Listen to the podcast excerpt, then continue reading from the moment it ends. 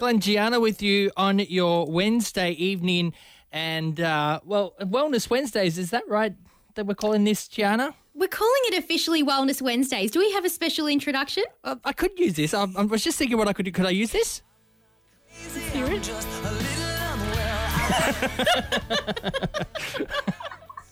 just that one line, I'm feeling unwell. Well, someone who's not feeling unwell, in fact, she's feeling incredibly healthy, is the founder of The Wholesome Heart. She's a women's health and nutrition coach. Her name is Jasmine Fitzgibbon, and she specializes in all things women's health, gut health, digestion, and bloating. Welcome to the show, Jasmine.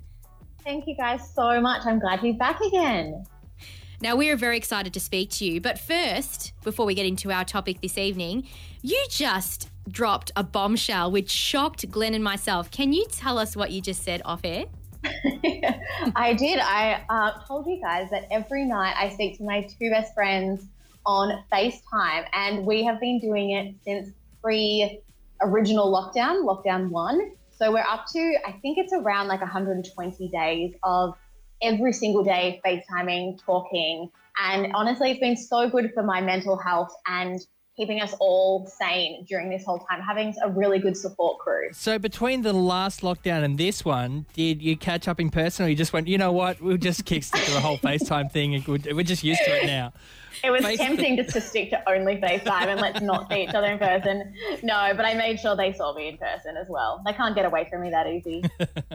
No, I obviously can't. I just think it's incredible, number one, that it's been going for so many days, but also that you make the commitment because it's very easy, Yeah. you know, even in lockdown with the craziness of it all and the uncertainty, that we might not stick to the, the daily catch up, but it has improved your mental health. It's supported you. And I, I think that's something that we can all, uh, I guess, do. Maybe not every night. I couldn't, well, for one, Glenn and I actually catch up every night on air. So, technic- so technically, Glenn, we've actually been doing what uh, Jasmine's been doing for quite a while, but just for three hours on radio.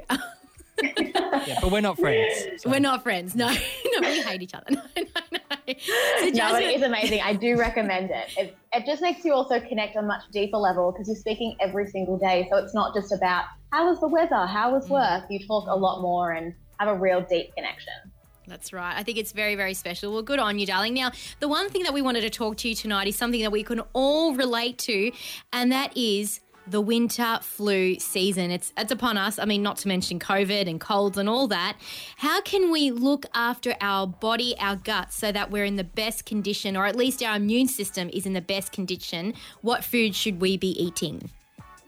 I mean, one simple thing is obviously eat a whole foods diet. I think we spoke about it last week. Really sticking to those whole foods, specifically stick to the ones that are higher in vitamin C and zinc that are really beautiful for our immune system, like um, kiwi fruits and citrus fruits, your lemons and your oranges. Kiwis are also my favorite for the gut. They are a kiwi a day keeps the laxatives away, like it keeps you going very regular. So I would, if you're suffering at all with that, keep up your kiwi fruits. How about Um, prunes? and then- prunes. Yeah, Are they oh, also prunes are great for that as well. Yeah. Yeah. super, super great. But prunes can give you a bit of bloating as well sometimes. They're a bit high in the sugar. So kiwis are just a lot easier to digest.